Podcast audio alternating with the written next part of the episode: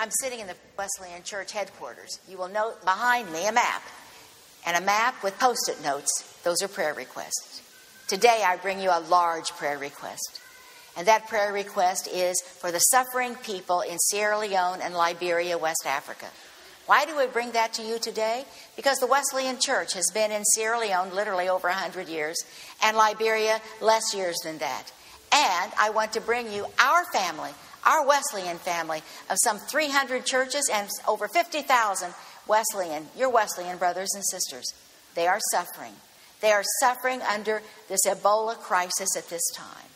The outbreak is focused in one of the areas in Sierra Leone where most Wesleyans live. I'm appealing to you today to pray. God can heal, God can deliver. But at the same time, He's also calling us to do what we can do to prevent this disease and to stop it. The Wesleyan Church has a hospital, and the hospital is in Kamakwie, which is in the north part of the country. This hospital services over 100,000 people the only hospital for these folks. And at present, we do not even have a doctor in this hospital. Therefore, I'm calling on you to give. We need to give so that we can supply this hospital. But I also want to tell you that we have uh, medical personnel from the United States that are going next week. Carrie Joe Kendi Kane is going. She's a medical person. Carrie Joe grew up in Sierra Leone. She knows the language, and she's going directly to the hospital to help the hospital to be prepared with supplies that we want to send with her with the funds that you are giving. After that, Dr. Diane Foley will be going. Dr. Diane Foley will be working with Usman Fornah, the national superintendent, and World Hope out in the communities doing training and helping people to prevent this horrible, deadly disease. You've seen it on TV. You've seen the need. And I want to tell you that today the Wesleyan Church and World Hope are standing together with their Wesleyan brothers and sisters in Sierra Leone and Liberia. Will you please stand with us? And we're praying that during this time, people may see the gospel of Jesus in new ways and that out of evil may come good. In other words, we overcome evil with good. And out of this evil, we will see people come to Jesus Christ and love him for who he is. Thank you for all that you do. Thank you for who you are. And may God bless us as we work together for his kingdom on earth as it is in heaven. Good morning. We do want to continue in prayer for this Ebola crisis that is going on. And as you are praying and God leads you perhaps to give, uh, maybe he'll, he'll teach you other ways that we can help. But as God's people come together, um, may we pray and pray and pray that He will um, provide deliverance, and we know that we know that He will. Please stand and join us as we begin our service of worship by singing our praises to God.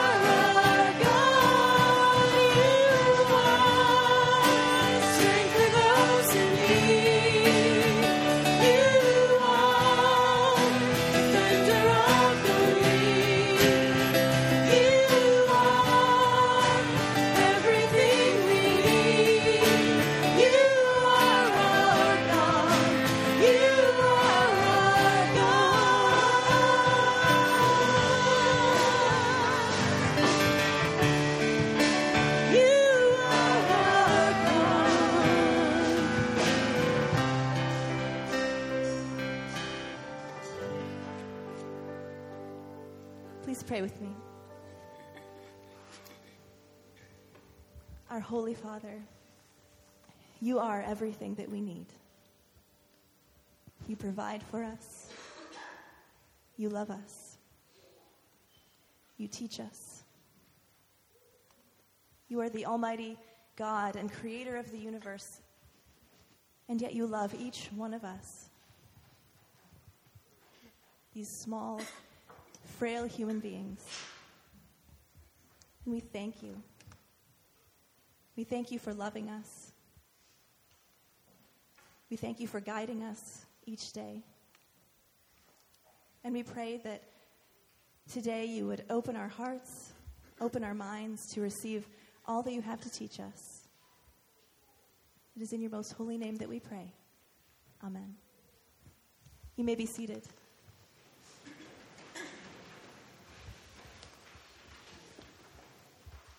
David praised the Lord in the presence of the whole assembly, saying, Praise be to you, O Lord, God of our father Israel, from everlasting to everlasting.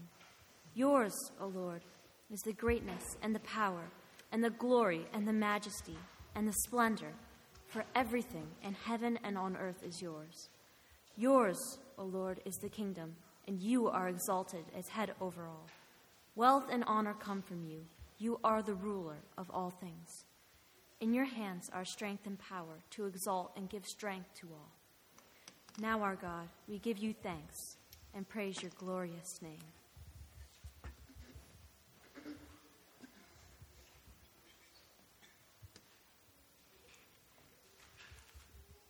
At this time, we'd like to invite the ushers forward to receive our morning tithes and offerings.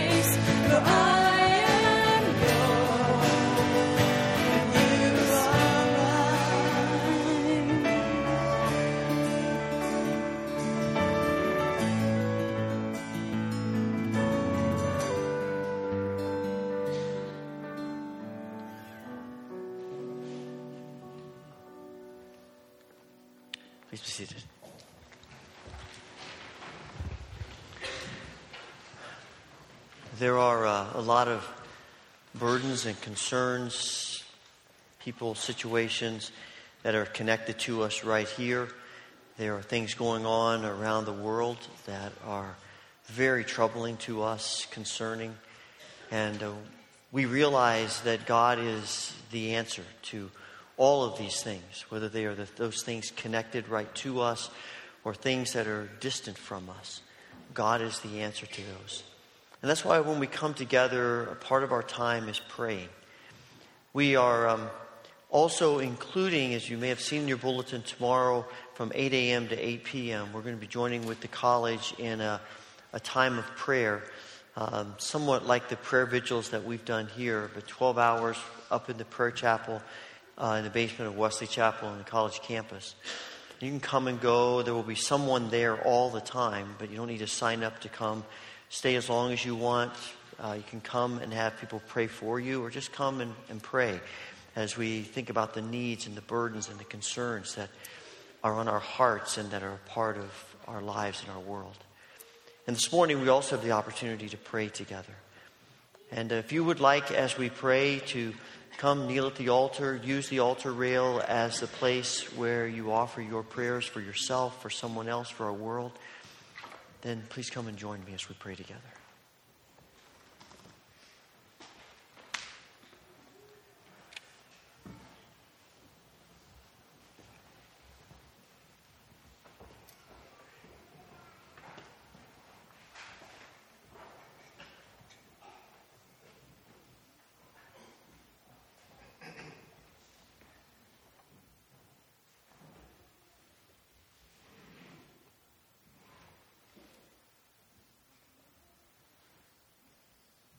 Heavenly Father, as we gather today, we come recognizing how often we fall short of you and your desires for us, your dreams and plans for us.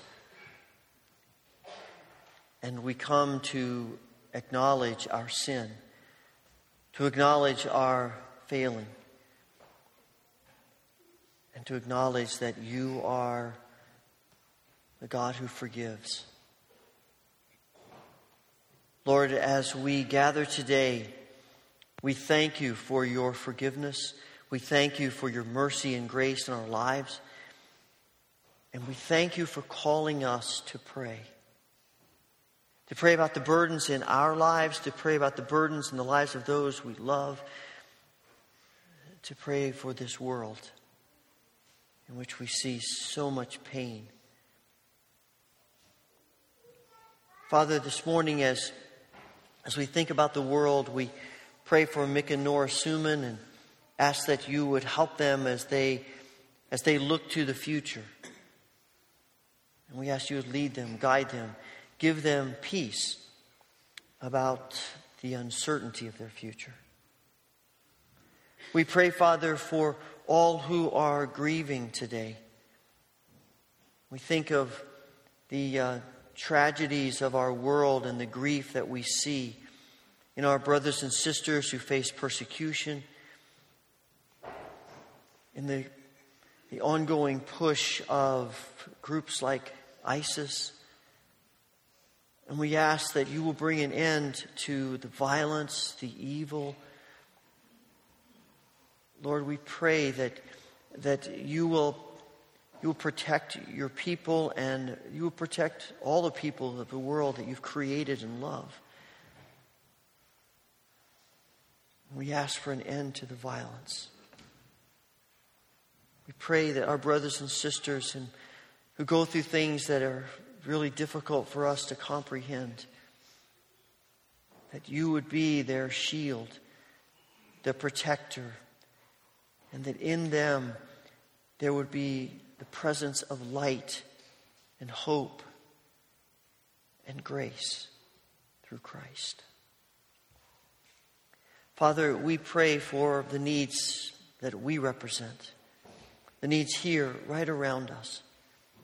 We do think of people in our midst who are grieving, and we pray for your mercy and grace upon us in our grief and our loss.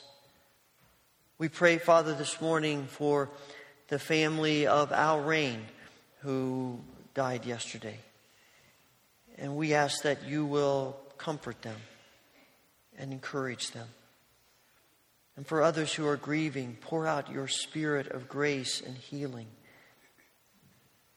Father, we pray for those among us, for ourselves, in our struggles of issues of health and relationships and the burdens and, and difficulties that are a part of living in this fallen world. We pray, Father, for Bruce and Alton, for Matt and Dick, for Isla for Bev and Edna, for Linda and Micah and Bill, and for Crystal and Emily and others who are on our hearts and on our minds today. And we pray for your healing grace in each of them. We do pray, Father, for uh, an end, a speedy solution to the Ebola disease that is spreading and creating such devastation. We pray, Father, for, the medical needs, for the emotional needs, the fear and anxiety that are a part of all of this that is happening. And we pray for your healing. Father, we thank you for your mercy in our lives. Thank you for being present with us in our worship. We pray that you will be glorified in all that we do in this time together. And as we leave this place, may we be different people than we've come because we have encountered you, the holy, loving, gracious God. We pray this through Christ, our Lord, our Savior, our returning King, and the one who teaches us the model for prayer, which we now pray together. Our Father, who art in heaven, hallowed be thy name.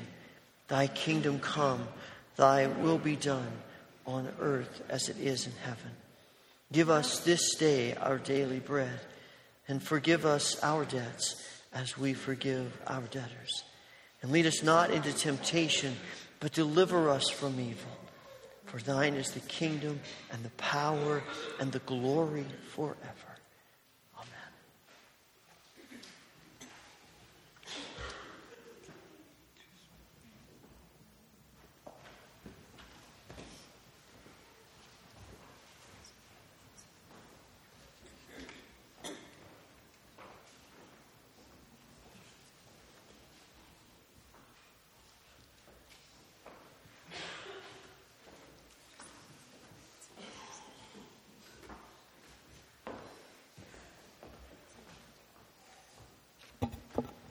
Scripture reading this morning is from Exodus chapter 3, verses 1 through 15. Now Moses was tending the flock of Jethro, his father in law, the priest of Midian, and he led the flock to the far side of the wilderness and came to Horeb, the mountain of God. There the angel of the Lord appeared to him in flames of fire from within a bush. Moses saw that though the bush was on fire, it did not burn up. So Moses thought, I will go over and see this strange sight, why the bush does not burn up. When the Lord saw that he had gone over to look, God called to him from within the bush, Moses, Moses. And Moses said, Here I am. Do not come any closer, God said. Take off your sandals, for the place where you are standing is holy ground. Then he said, I am the God of your father the God of Abraham, the God of Isaac, and the God of Jacob. At this, Moses hid his face because he was afraid to look at God. The Lord said, I have indeed seen the misery of my people in Egypt. I've heard them crying out because of their slave drivers, and I am concerned about their suffering. So I have come down to rescue them from the hand of the Egyptians, and to bring them up out of that land into a good and spacious land, a land flowing with milk and honey the home of the Canaanites, Hittites, Amorites, Perizzites, Hivites, and Jebusites. And now the cry of the Israelites has reached me, and I have seen the way the Egyptians are oppressing them. So now go. I am sending you to Pharaoh to bring my people, the Israelites, out of Egypt. But Moses said to God, Who am I that I should go to Pharaoh and bring the Israelites out of Egypt? And God said, I will be with you and this will be the sign to you that it is I who have sent you. When you have brought the people out of Egypt, you will worship God on this mountain. Moses said to God, Suppose I go to the Israelites and say to them, The God of your fathers has sent me to you, and they ask me, What is his name? Then what shall I tell them? God said to Moses, I am who I am. This is what you are to say to the Israelites I am has sent me to you. God also said to Moses, Say to the Israelites, The Lord, the God of your fathers, the God of Abraham, the God of Isaac, and the God of Jacob, has sent me to you. This is my name forever, the name you shall call me from generation to generation. Please stand and join us as we sing together. And children may be dismissed at this time for Children's Church and Junior Church.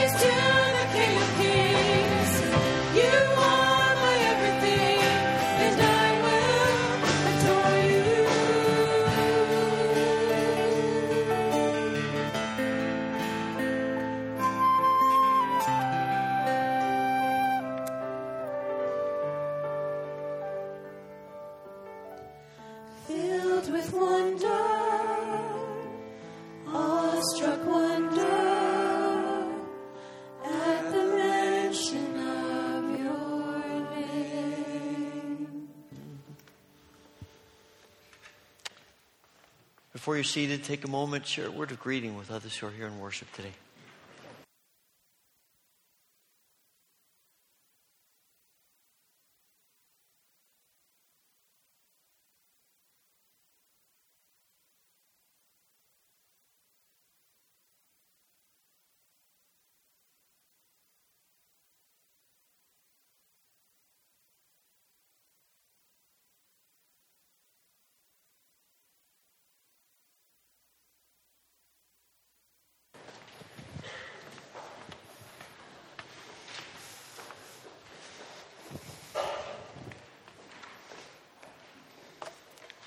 Know anyone like that?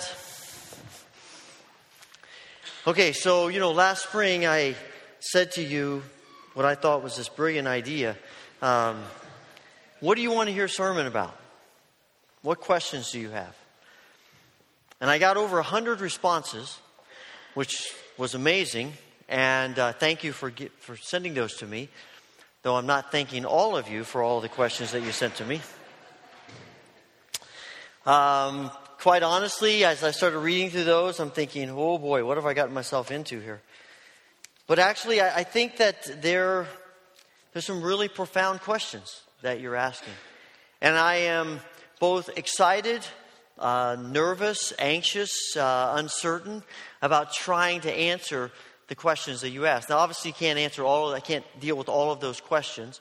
I've tried to weave some of the questions into different questions into the same sermon, but hopefully we'll hit on majority of the questions that may be on your mind.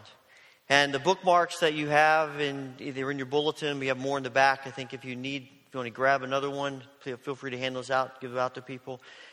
This is uh, this, where we're headed over the next couple of months, thinking about some of the questions that you asked. It's interesting as you think through history, often the church has been hesitant for people to ask questions. We've actually discouraged questions, and in fact, you can get yourself in trouble asking questions in the church. People who want to challenge things, who, who say, I don't understand that, or that doesn't make sense to me, or I'm not sure that's true, have often been treated harshly. And that's too bad. It's wrong. It's as though we're afraid to be honest with each other, and quite frankly, in the end, being honest with God about the struggles that we have to understand the things about God. I think God welcomes our questions because it's only when we ask questions that we learn. You know, you've been in classes where the teacher will say, Look, if you have a question, ask it. You'll never, you, know, you never know until you ask the question. But we're always hesitant. I've been in classes where I had questions and I was afraid to ask because I didn't want to look stupid. I've also been on the other side of the desk where I'm begging people to ask questions because I want to know what people need to learn. And I think God is saying to us ask your questions. He doesn't have anything to be afraid of, He doesn't have anything to hide. Ask the questions.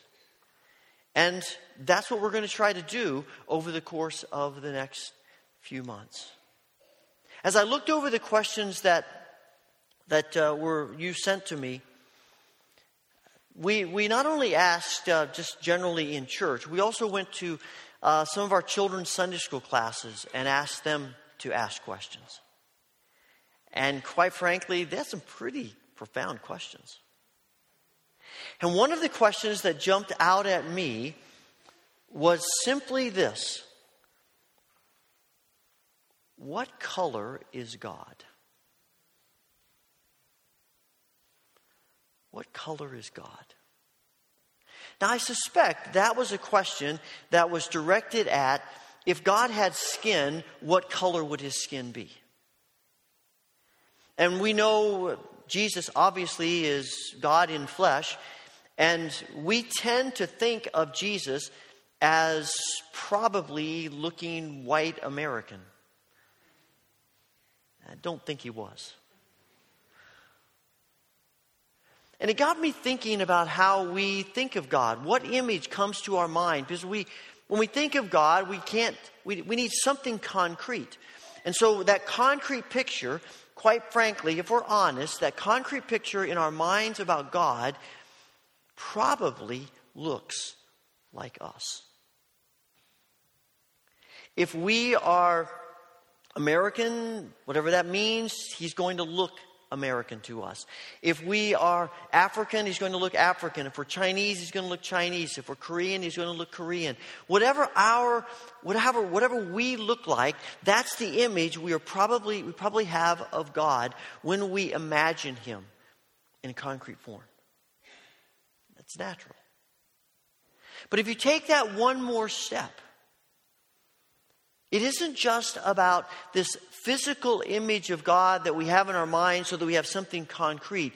It's also about the nature of God. Not just what does God look like, but what is God like? What's his character? What's his nature? And I suspect that most of the time, because it's our natural human tendency, that God's nature, again, resembles us. What we tend to do, what we certainly see in Scripture, is we take, God becomes for us just an image that is just bigger and more of whatever than we are.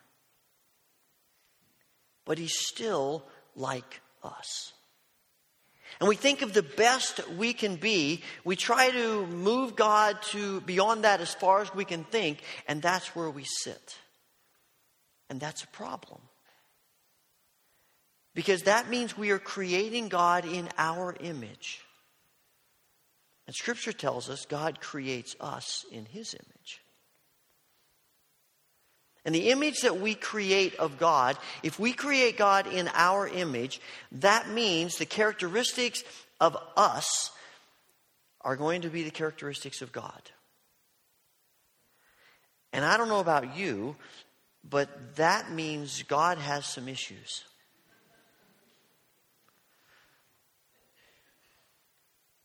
The great uh, theologian, pastor, author A.W. Tozer once said, what comes to our minds when we think about God is the most important thing about us. What comes to our minds when we think about God is the most important thing about us.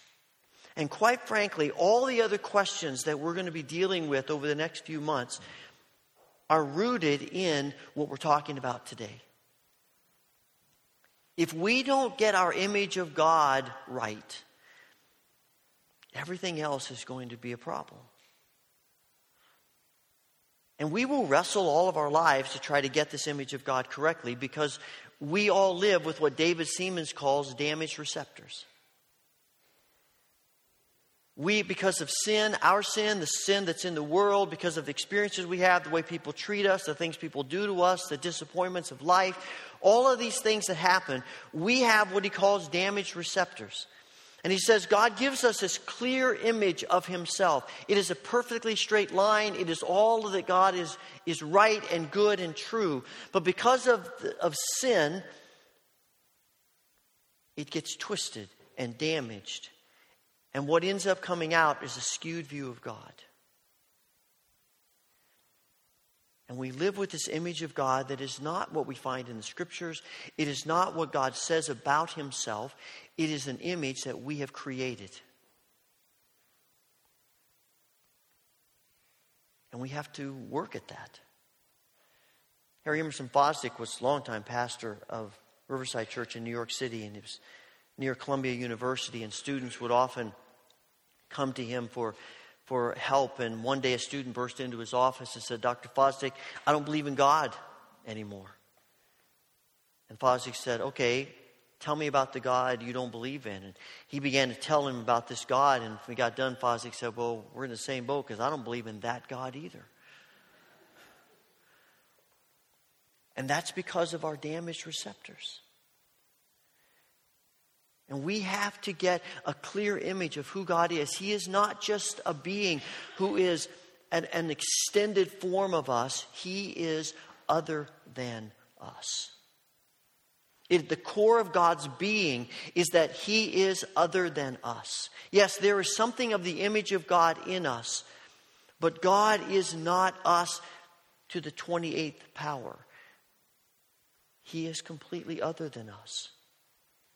He's other than us in, in His character, in His holiness.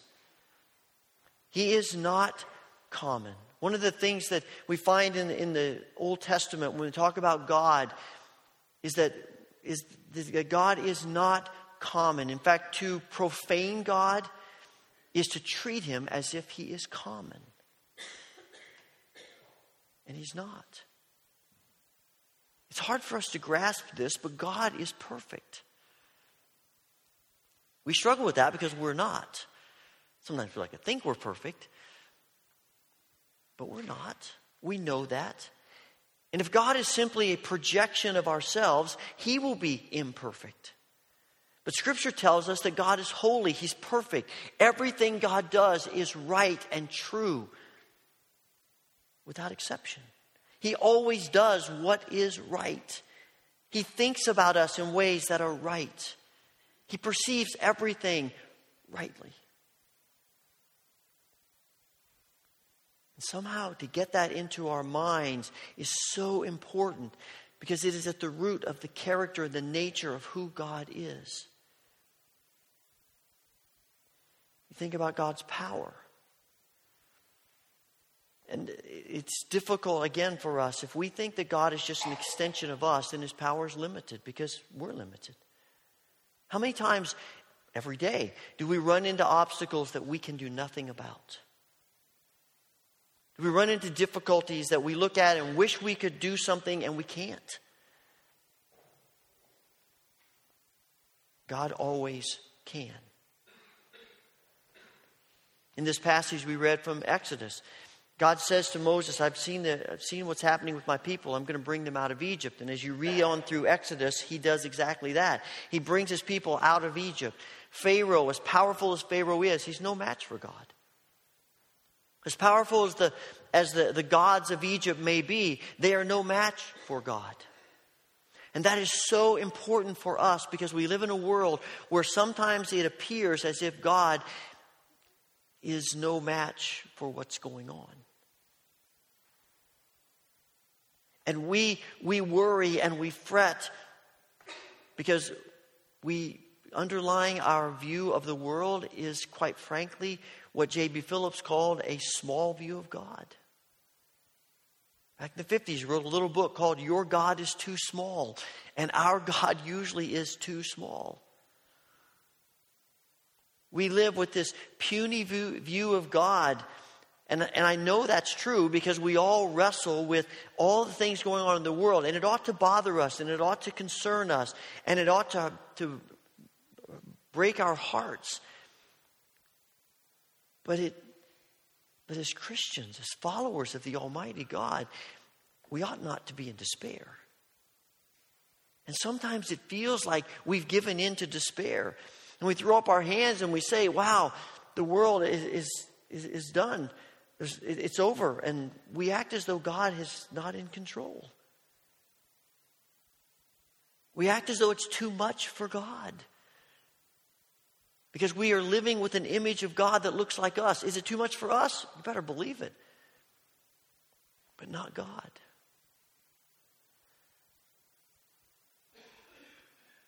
I find it interesting as you read this passage in Exodus, and you see this throughout the scriptures, that not only is God declaring his holiness and his power, but he also says to Moses, I will be with you.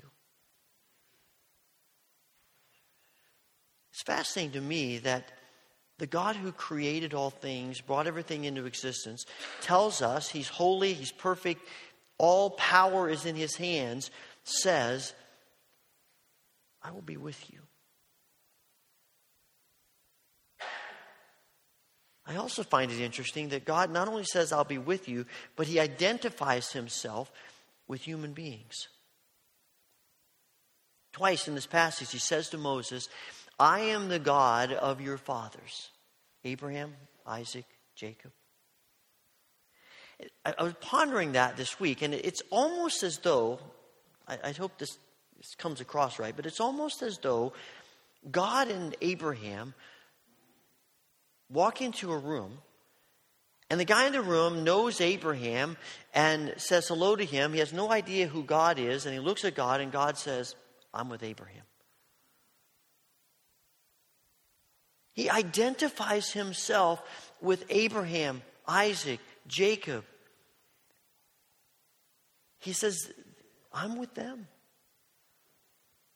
What kind of a God would do that? Except a God who wants to be with us, who identifies with us, who is willing to come out of this, this place that we so distant from us and be with us. And of course, the ultimate expression of that is Jesus. Emmanuel, God with us. He comes, He's with us. As we go through our lives and we face difficulties and struggles and pains and we feel alone, God is always there. Despite who He is, He is not a God who is distant. He's a God who's present. Sometimes I don't think we as, as Christians are necessarily tempted to be atheists, but I do wonder sometimes if we aren't tempted to be deists. We believe in God, but we live our lives as though God isn't there. As though God isn't active in the world, as though God isn't with us as we go through our lives. We live with this sense of if we don't do it, it's all done. And the scriptures tell us over and over and over again He is with us. And ultimately, it is the expression of His love that is with us. Bonhoeffer used to say, Love doesn't define God, God defines love. And John is really saying that in his first letter. He says, God is love. You want to know what love is? Look at God. God is love. Craig Barnes says that when you think about the love of God, there is something in us that wants to, that, that we believe God loves us because of something we do our performances, our sacrifices, the fact that we love Him. John says, This is love, not that we love God, but that He loved us. Paul writes to the Romans and says, Before you, before you loved God, He loved you. And Barnes goes on to say that there is nothing more we can do to make God love us, and there is nothing less we can do to make God love us. He simply loves us. And there is something about the love of God that is not just, I love you. But when God, this is the God who comes among us, He's saying to us, not only do I love you, I like you. And I think that's different. You know, sort of, sometimes as Christians, we, we, we feel like, well, we're obligated to love people. It's a whole different thing when we say we like them. I like being around them. I like spending time with them. I like doing things with them the great God of the universe, who is completely other than us, says to every one of us, I like you. I want to be with you.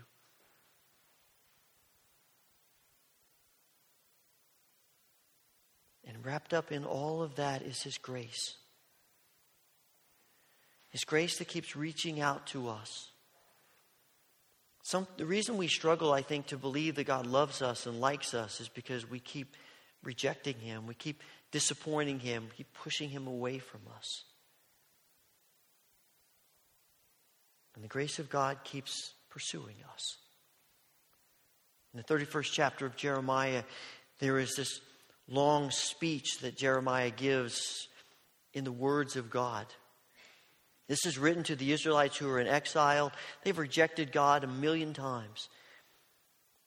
And ultimately, God says, I'm going to send you into exile to hopefully, hopefully help you to see the, the, what your sin is doing to you. And I'm sure they have felt like God's given up on them. And then Jeremiah writes, and God says and to, through the prophet, I'm bringing you back to myself. I'm bringing you back. I'm going to restore you. We're going to wipe the slate clean. We're going to start all over again because I am the God of second chances. Actually, He's the God of millionth chances. The truth of the matter is, the grace of God means He never gives up on us. He never, ever gives up on us. It doesn't matter what we're wrestling with, and it doesn't matter how many times we have failed at it. It might be, it might be a lying, might be cheating, might be some kind of sexual sin, it might be some habit that we can't break. And we keep trying and we do better for a while and then we fall back into it again. It doesn't matter what it is. God never gives up on us. Ever. I think it's one of the most difficult things for us to truly grasp, not just with our minds, but in our hearts. That the God who is other than us never, ever gives up on us. He keeps calling us back to Himself. Probably no clearer picture of that is given us in the scriptures than the story that we call the prodigal son. As Tim Keller points out, it probably ought to be called the prodigal sons. And actually, the book he writes about that, that parable, he calls the prodigal God. That's probably what the story ought to be called. He talks about how in this story, the father keeps pursuing both of his sons as they reject him in different ways. The one son runs from his father, takes his inheritance, wastes all of it, comes back, and before he can even ask for forgiveness, the father runs to him, embraces him, throws a party because he's come home. The elder son who has stayed there, the good son, probably more like you and me than the other one. Finds out what's happening and sits out back, pouting and whining. He's angry at his father. And what does the father do? Wait in the house until his son gets it together and comes in? No, he goes out to his son. He humiliates himself and goes out to his son and says, What's wrong? Come on. Everything I have is yours. Come in. Let's enjoy the party. He keeps pursuing him, offering him grace and love.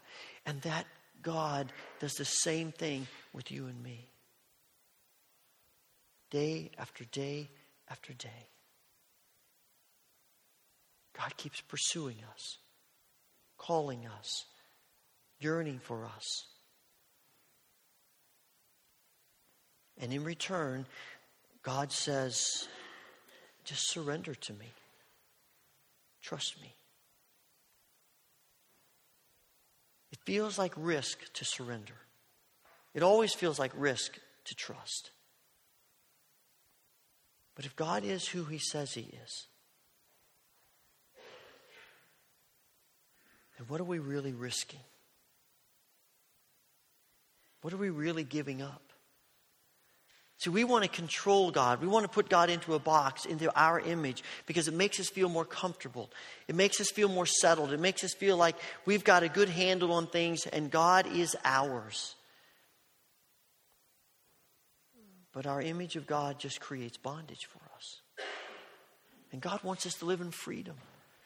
He wants us to have life, abundant life, that comes from connecting with Him as He is, not as we have made Him. He's asking us to give up our desire to control Him. Let go. And let Him be God, who He is. The one who says to Abraham, I am who I am. Or uh, sometimes translated, I will be who I will be. And the truth of the matter is, we can't control God. We, we don't even fight to control God. We think we do, but really, He is who He is. The question is just are we going to accept that, surrender to Him, or not? It's like arguing about whether 2 plus 2 equals 4. We can argue about it all we want. But it doesn't change the fact that if you have two things and you add two things to it, you have four things. We can argue about who God is. We can challenge God. We can fight with God. We can wrestle with God. We can struggle for control with God. But the reality is, God is who He says He is. And the question for us is will we surrender to Him, trust Him? And find in that surrender and trust freedom and life and joy? Or do we keep fighting? and live in the bondage of the God that we have created in our own image, who is weak and puny and small and limited.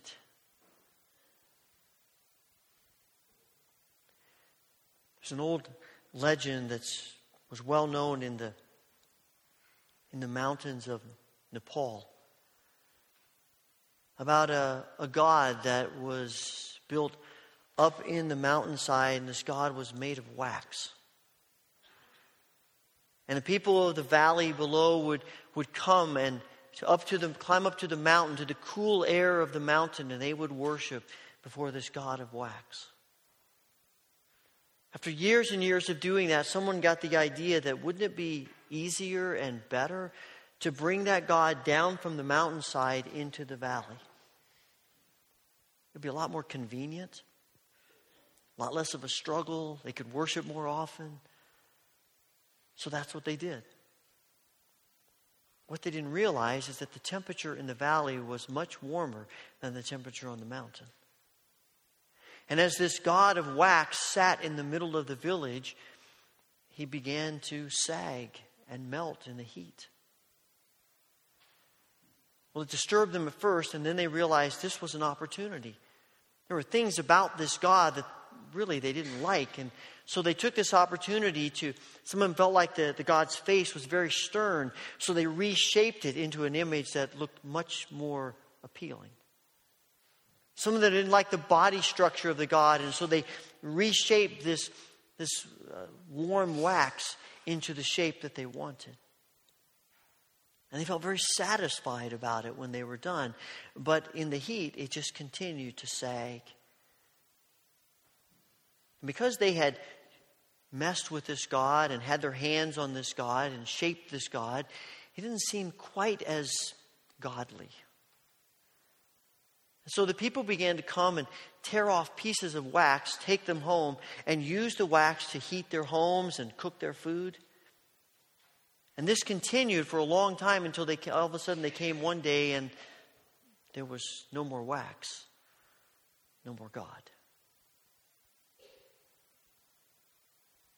And the reality is, when we try to shape God in our own image, he becomes no God at all. He just becomes us. And we are very poor gods to worship.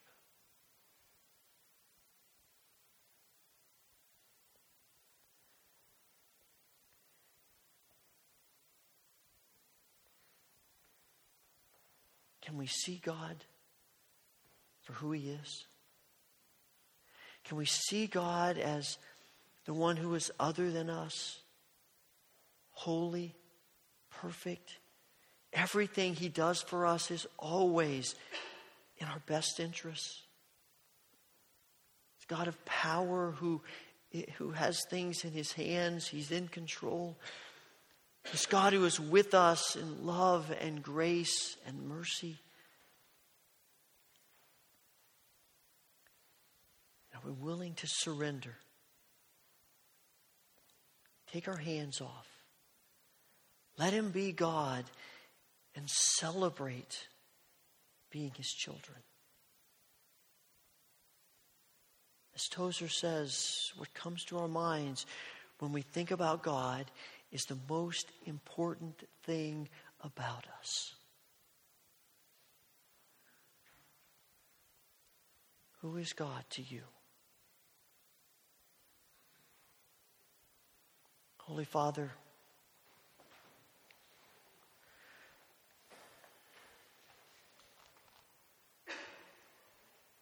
you know how much we struggle to shape you in our own image.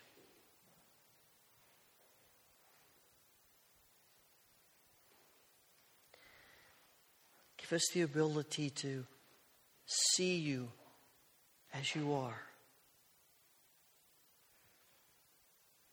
and to surrender to you.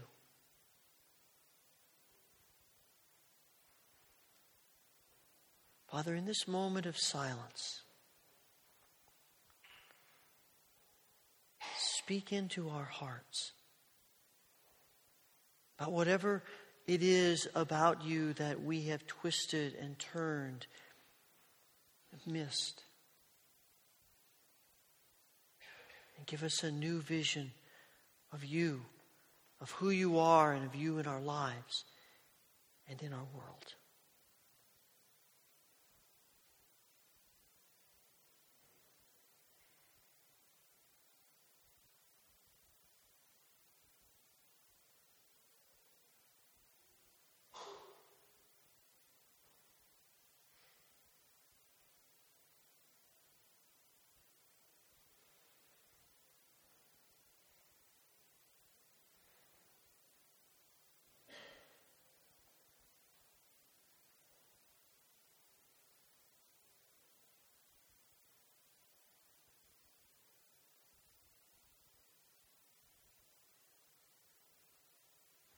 Father, we worship you for who you are. We surrender ourselves to you, knowing that there is no better place for us than to worship at your feet. Through Christ we pray. Amen.